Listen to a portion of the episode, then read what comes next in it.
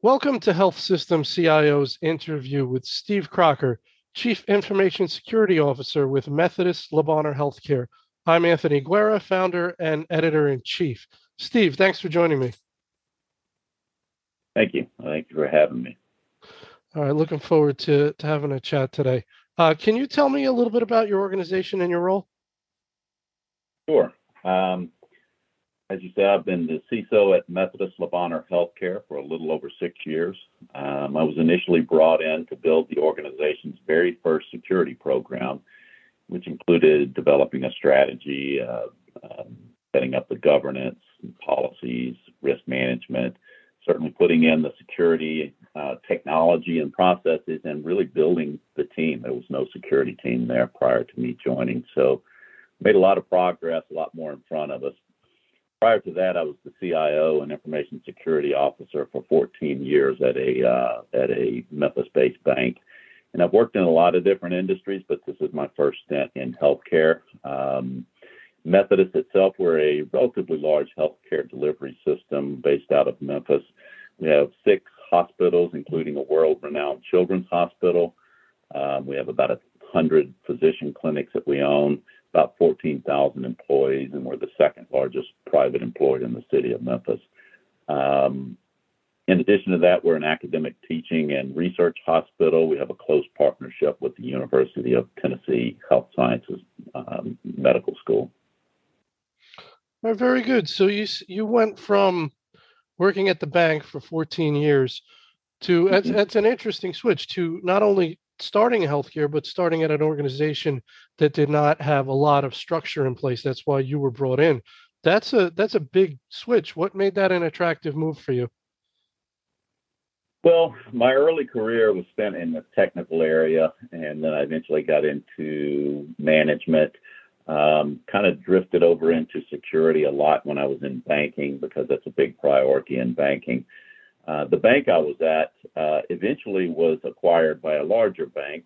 That bank offered me a different role within their organization. Great, organ- great bank, and uh, certainly considered that. But this opportunity at Methodist came along, and it intrigued me for two reasons. It was an opportunity to go in and and build another security program from the ground up, uh, something I'd done before, but it was in a different industry sector. It was healthcare, and um, that that was intriguing. I enjoy that challenge of, of, of going into new areas that I maybe had not did not have experience in before. So um, it, has it, been fun. I enjoy healthcare. It's definitely a different different uh, yeah. culture than financial services. Uh, the advantage is that a lot of the things that we are doing in healthcare right now is a little bit of deja vu with some of the things that we may have done uh, early on in banking that that's been maybe doing cybersecurity a little bit longer than healthcare. So, so that comment that comment that we hear all the time about healthcare being uh, I don't know 15, 10, 15 years behind other industries, you think that's accurate in terms um, of the use of technology? I, I do. I think you know certainly at least seven to ten years, but I do think that gap is closing. I, am seeing, um, you know, across the board. I think the sector is behind, but I'm seeing more and more, or especially the larger organizations, um, really um, moving towards, uh, you know, a better control infrastructure and and making security a business issue and Um, setting up good programs. So I, am seeing a lot of innovation and security in a lot of organizations across the board. Though, yeah, healthcare we're still a little behind. So coming from an industry that was, let's say, seven to ten years ahead of where, healthcare was, perhaps in overall technology and then in security specifically, that would have its advantages and its challenges because the advantages you certainly were in an industry that was further along. The disadvantages is learning the nuances, the subtleties, the the power dynamics, whatever you want to call it, of healthcare. Can you tell me a little bit about that process of were there moments where you were like, you know, wow, I can't believe things work like this around here. it would never happen like this in banking. Yeah, th- there were, um, and that was one of the. You know, I spent the first 12 months just kind of learning who the key players were and um, you know, learning the the politics and the workflows and everything that goes along with healthcare and our organization. Getting to know board members, getting to know executives and other stakeholders throughout the organization. Um, at the end of the day, protecting um, data and protecting systems is very similar, whether you're in healthcare, uh, banking, retail. Uh, there's a lot of similarities, but it, it is learning those workflows. And yes, there were times that I said, I can't believe we're doing it this way. But, you know, we, we talk about how more how much more advanced banking is. There were similar things in banking. Sometimes in banking we would say the same thing. I can't believe we're doing things this way. But um, I, I think some of the additional challenges in healthcare is the added um, impact of, of, of, patient safety. So you mm-hmm. didn't have that in financial services, certainly the financial side of things and people's livelihoods. But in this case, you, you've really got that those human lives that are sometimes hanging in the balance, and that that adds a lot of uh, uh, additional context to the security discussion for sure. Right, right. So uh, healthcare has its uh, powerful users or internal customers. Could be surgeons that uh, bring a lot of uh, you know gravitas to the situation, revenue to the organization you know, financial services has that too with traders, different individuals that mm-hmm. can be extremely powerful um, that are your customers and may not always, you know, CISOs often can be on the wrong end of uh, the ire of those kind of folks. Is it is it comparable to to the banking where you have sort of super users that you have to deal with uh, delicately? Yeah, certainly. Uh, it, it, you know, in healthcare, it's the physicians and banking. It may be things like loan officers who are the uh, who the revenue revenue generators. Um, I've always found that you know to have those discussions with those people, help explain the why we're doing this, not just that you know we can't do this. It's why we can't do it, and let's discuss a different way of doing it. So it's not we're not saying no, we're just saying, hey, let's find a better way to do this that protects the organization and protects you and protects your data, protects your customers or your patients. That's always a better discussion than just no. So it, it's a very similar dynamic, just different players. And do you find have you found that uh, with the high profile breaches that we've seen in, in healthcare and other industries, has it made your job easier in, in that respect over the last five, ten years? um, that people get it more than they used to? I, yeah, it's interesting you say that. When I first got into healthcare around 2015, um, you know, it was really more privacy and compliance driven when it came to security. It was, um, you know, looking at HIPAA and different things like that.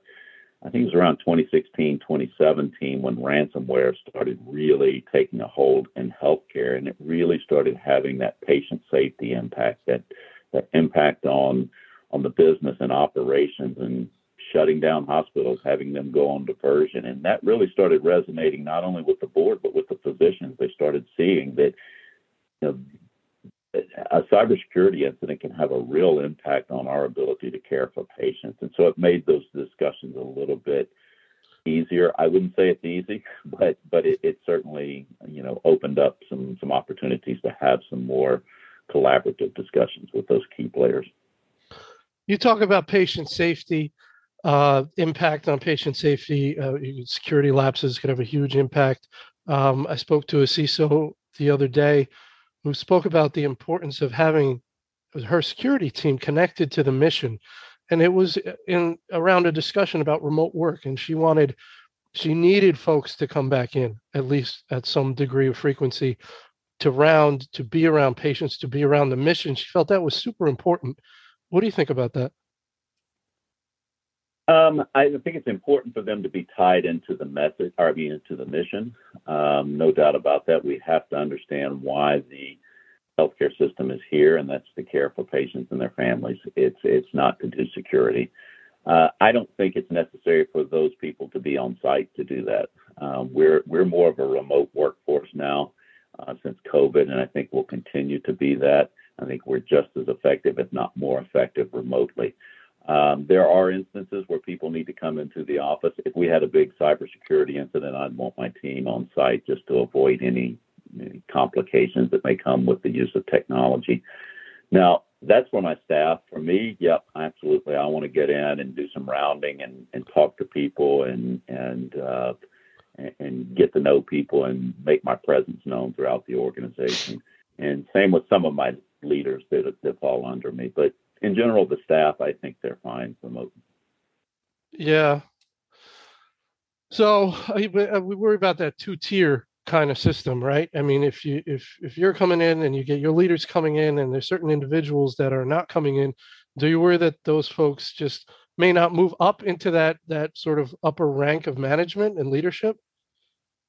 Well, no. When I say they're not coming in, they they are coming in on a periodic basis okay. for different meetings and different things like that, and. And anytime there's opportunities, we may have them round with us as we're going around. One time we select some, some individuals um, and we also make really good use of our technology. So we use things like Microsoft Teams and uh, you know to do to be really collaborative, even though we're not in the same room. So we use the video, and and, and there's a lot of collaboration opportunities that that you can use the technology for. One of the things I've heard mentioned a few times is that uh, CIOs and CISOs are really striving to figure out how to create a virtual conference room type experience that's comparable to what you get if you were all in the same room. Um, I think there's investments that need to be made. I don't know if the technologies are all uh, up to par, but that is something people are working on and struggling with. Do you have any thoughts around that? Um, you know, I probably I, I think that that uh, you know making sure it's difficult to have that same exact experience as when you're on site, um, no matter the technology. Uh, if we were doing something that was highly collaborative, if we were, say, deploying a new EMR or something, that's going to require people to come into the office, be in front of each other, and really be able to collaborate a little bit more. Um, but just your day-to-day work, especially in the security area, I we just frankly we have not seen an issue with the remote work. We've actually found our people to be more productive because they have less interruptions, uh, kind of that water cooler talk. Um, and, and, in fact, it's helped us with recruiting because uh, yeah. keeping people, uh, finding people is very difficult nowadays. And I think if you're not offering remote work, yeah. you're going to struggle to find people or even keep people because just about every position now, even the CISO roles, uh, uh, they're being offered remote nowadays. So that's just the new world we live in. Yeah. So you're you sound you're very okay with the remote stuff, but if and when it, you feel the team needs to come together physically, you expect cooperation uh, and understanding. Is that Oh, absolutely. That's yeah. always that's always an understanding. In fact, we have so a lot of our team is located throughout the United States, and we will periodically bring them in um, for meetings and just some some in person. You know, bring them in for a week, go to lunch, just some in person interaction. Uh, I think that's very helpful just to kind of you know, build that camaraderie between the team. Let's talk a little bit about uh, business continuity. Um, you know, as I think more and more about you know your role i mean that's really what it's all about right i mean you're, you're there you know we've heard the term chief chief risk officer which probably is a, an individual but you are the the head of risk as far as the it systems goes um, and your job is essentially to manage risk to communicate risk uh, and then find out what appetite people have for the level of risk you're saying exists suggestions for uh, mitigating that risk and, and describing the costs so so you want less risk. Here's what we can do here's what it'll cost and the business folks make those kind of decisions. Um, but ultimately it, it's about business continuity right? It's about we mm-hmm. need to keep these systems running and whatever you need to do related to a cybersecurity incident you have to make sure if we're down it's a very short period of time and uh, you take me through it take me through it Sure. So, well, starting with risk management, that's that's a area I'm very passionate about. I think that's the core of what information security team does. Um, and I think it's important to have some independence and separation there as well. And what that means is that security should not own most risks. Um, even cyber risks should almost always own be owned by the business units that rely on that technology. And that way it gives them the opportunity to make business decisions because, like it or not, sometimes we don't in security.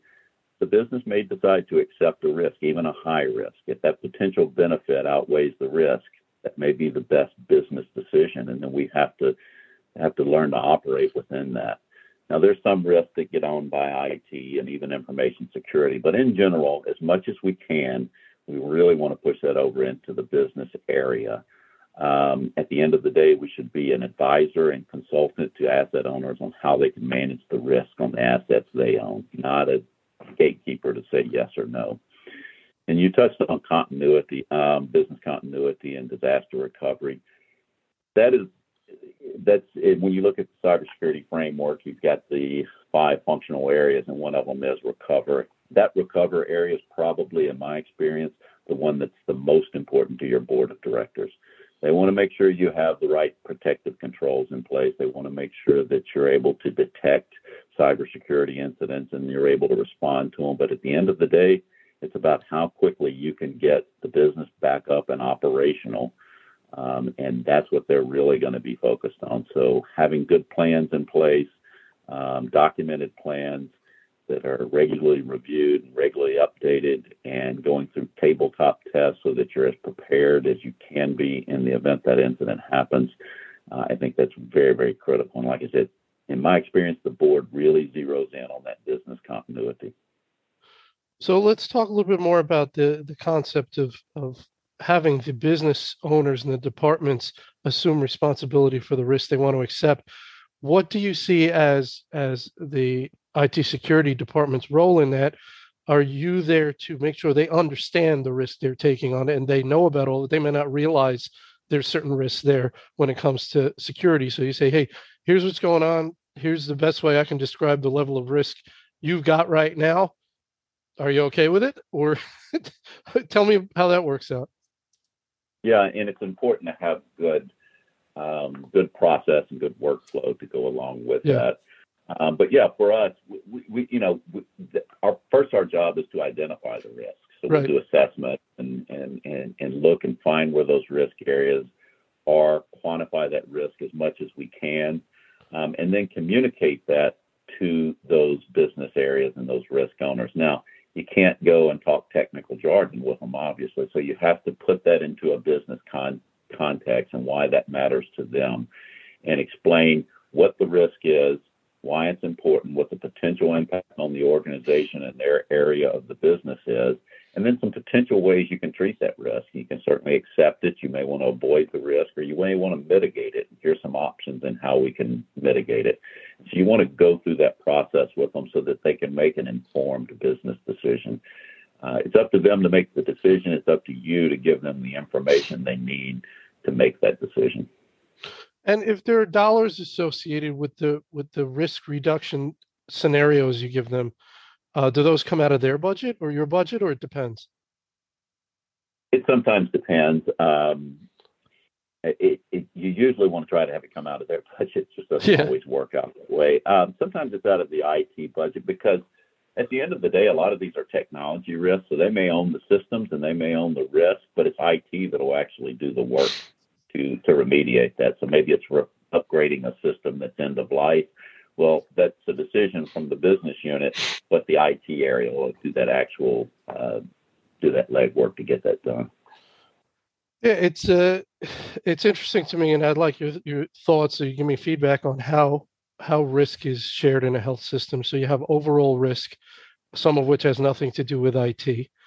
Then you have the CIO that's going to own some risk related to IT the CISO that's mm-hmm. going to own risk related to IT security. You're talking about the business owners owning some risk that's related to IT security. So there's almost a shared, you probably have some of that risk on you and some on them. Um, there's a lot of risk in a health system. There's a lot of people that have a little piece of it. Yeah. And, and in my experience, most risk in healthcare organizations have been focused on the patient side of things, and, and for good reason, obviously. I think this is an opportunity for the healthcare sector in general. When you go back to financial services, you mentioned a chief risk officer. We always had a chief risk officer that took care of all of the risk throughout the entire organization, brought it all together to present it in a cohesive fashion. And that included uh, financial risk, that included um, IT risk, cybersecurity risk, et cetera. So I think that's an opportunity for healthcare to start looking at more chief risk officers, looking at enterprise risk, bringing all that together for a discussion with the board and the executives.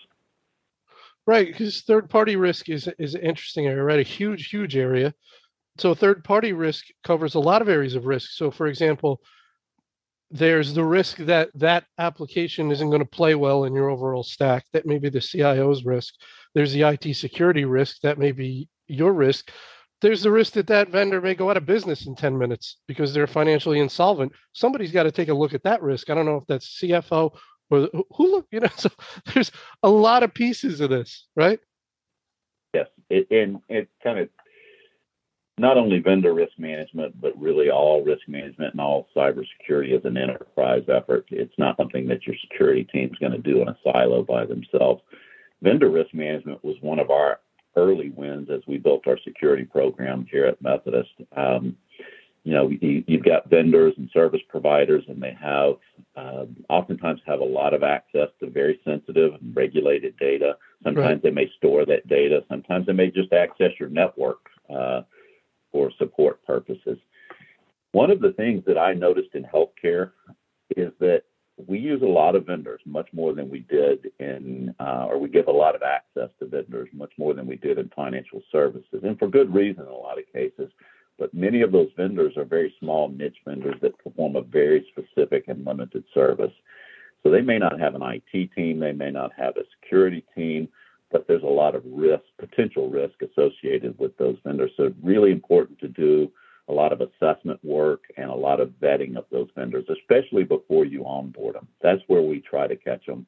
Um, we have a it's built into our culture now where you're bringing in a new service, a new vendor. We're going to do a, a risk assessment on it. Now we can't possibly vet every security control they have, but just doing reasonable due diligence, looking at uh, any audit reports they may have, uh, reviewing policies and procedures, sending them questionnaires, and just having general discussions with them. Um, that doing that on the front end helps a lot because that's when you have the most leverage.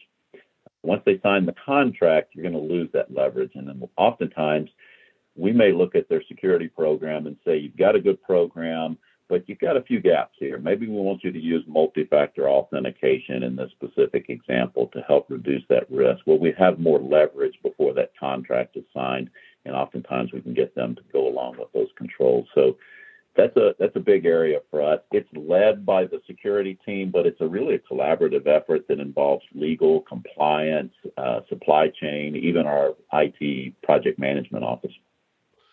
So, you know, we talked about questionnaires that whole thing makes me very nervous. I mean, you've got you're really relying, and and there's other ways, right? There's HITRUST, there's SOC 2 Type 2, so there's outside third-party certifications that these vendors can get that give you a little more comfort.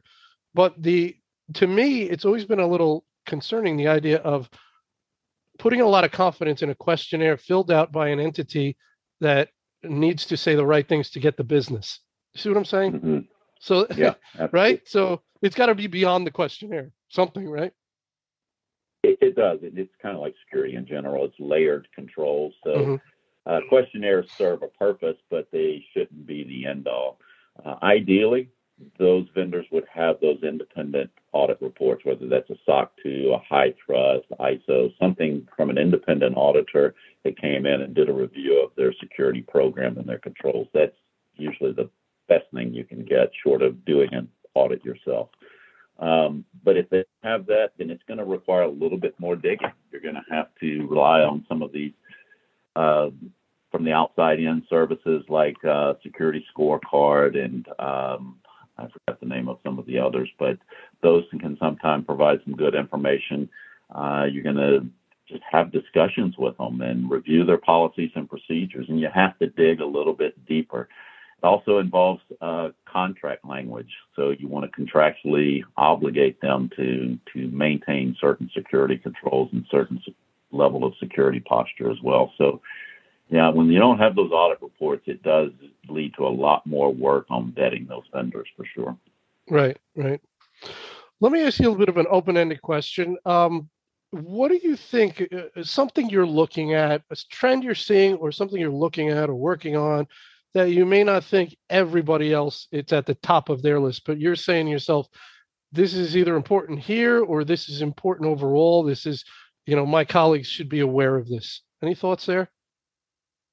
That's a good question. Um, we all have a lot of the same challenges when I talk to my peers. So in general, we're all looking at the same thing. I think an area that that probably could use more attention is insider threat. Um, you know, th- that's an area that sometimes we're really focused on the nation state and the cyber criminals, and certainly we should be, but oftentimes it's the insider threat that, that we need to be taking a look at, whether that's you know, mistakes from um, individuals or just you know malicious activity from individuals. Sometimes even being you know we've, we've seen incidents where people are paid by outside parties um, to to you know provide sensitive data. We haven't seen that here at Methodist, but I've seen that in the in- industry where um, employees are paid to provide data to different individuals outside of the organization. So insider threats probably a good area to focus on for a lot of people.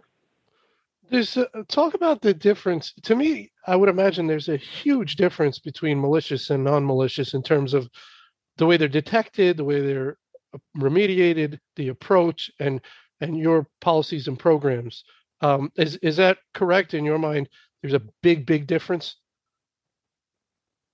Yeah, sometimes there is. Yeah, so malicious is is, as I mentioned, maybe somebody is um, accessing records they shouldn't be accessing and pulling data they shouldn't be access uh, pulling and sharing data they shouldn't be sharing. Um, it could even be, you know, hacking activity uh, right. in some cases. Um, but then you have the other area where there's just a general mistake. Something yeah. misconfigured. Someone didn't apply a patch when they were supposed to, or or didn't apply a security control that came out in a risk assessment that said it was a requirement. And so you can't be everywhere at once. So, you know, it's just uh, you have to utilize the resources you have and the tools you have to do as much discovery and monitoring as possible. But like I said, there's always, it just can't be everywhere at once. So, right, right. Big challenge for all security teams. Big difference between Nurse Sally uh, inappropriately looked at her aunt's test results versus someone is selling patient files and data for pure profit, right? And that's where we partner a lot with our compliance and privacy area because that's really more on their side, but they lean on us for some of the technology and monitoring capabilities. And that's, there again, that's just a big partnership with compliance and, and privacy and, and legal. And, and, you know, that's outside of IT, those are the groups that I work with probably more than any other group. And that's compliance and privacy, legal, and even internal audit. Um, we have very tight partnerships. Right. Um, and you talk a little bit about the work you do with legal. You know, we talked about third party risk and how important contracting is.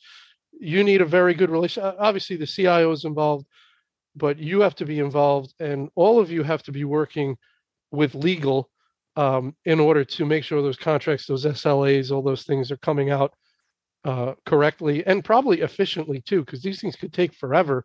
And then your business owners are like, I wanted to use this application. It's been eight months, right? So all this. Tell me about that dynamic. Yeah. So um, the best approach is to kind of get a general security agreement that's a uh, an addendum or a rider to all of your contracts, just for some of the basic controls, and then you're not you know, doing a lot of that ad hoc uh, work that goes along with requiring all of them to use multi-factor authentication. Just put that in the general agreement. Um, then if there are some specific things for that particular vendor, that's where you would work with legal. So that's the ideal way to do it. The other thing is that it's not just vendors because we're an academic institution. We do a lot of research and provide a lot of data to research entities, whether that be University of Tennessee or others. And so that requires a lot of contract language and negotiations and discussions as well that involve legal and compliance and some other teams. So it, it's it's. I think we all, uh, all those groups, we all have hotlines for each other. We can get in touch with each other pretty quickly. Right, right. All right, listen, I like to keep these to 30 minutes, and we're about there. I just want to give you an opportunity to offer a final thought. Um, you know, in my mind, we all think we do something well. We all think that there's something about the way we work or the way we approach our jobs that's been a little bit of a key to our success. So tell me, what is it about what you bring to the table, your approach to the job that you think has served you well? As a bit of advice, you know, something for your colleagues to maybe think about. Yeah, so I, I think it's just um, you know it's continuous learning because our field is always changing. So what you were doing a year ago may be a lot different than what you're doing now because those threats are evolving. So staying plugged into continuous learning, uh, staying plugged into your network of peers. Um, most people are facing the same challenges. So um, the, the more you build that network of people you can call on to kind of understand how they've been dealing with it. It may be different than the way you deal with it, but it's always good to hear other perspectives. And then I think finally, just finding the right balance, that work life balance. You need some type of outlet because, um, especially CISOs, if you don't find some balance, you're going to burn yourself out pretty quickly. It's a very stressful and draining job. And uh, for me, I you know I, I, try to spend as much time as I can with my family. That's kind of my happy place. Uh, sometimes I do. Um, I, am an outdoorsman, so I do hunting and fishing. And for me, sitting on a quiet lake fishing or sitting in a deer stand, that can be very therapeutic sometimes. Nice break from the alerts and phones and emails. And and then if I need to really blow off some steam and frustration, I play in a rock band. So oh. that's, that's another outlet for me. But whatever your your passion is, whatever your thing you like to do is, just have that balance because well, you can really burn yourself out quickly in this industry. I've seen it multiple times. Well, you're not the only uh, IT executive I know who's into hunting and fishing and outdoors. So there's so, something about getting out there and away from the computer that probably is therapeutic. Yeah. Exactly. All right, Steve. Listen, I want to thank you so much for your time today. It was a wonderful interview, and I really appreciate it. Thank you, Anthony. I enjoyed it.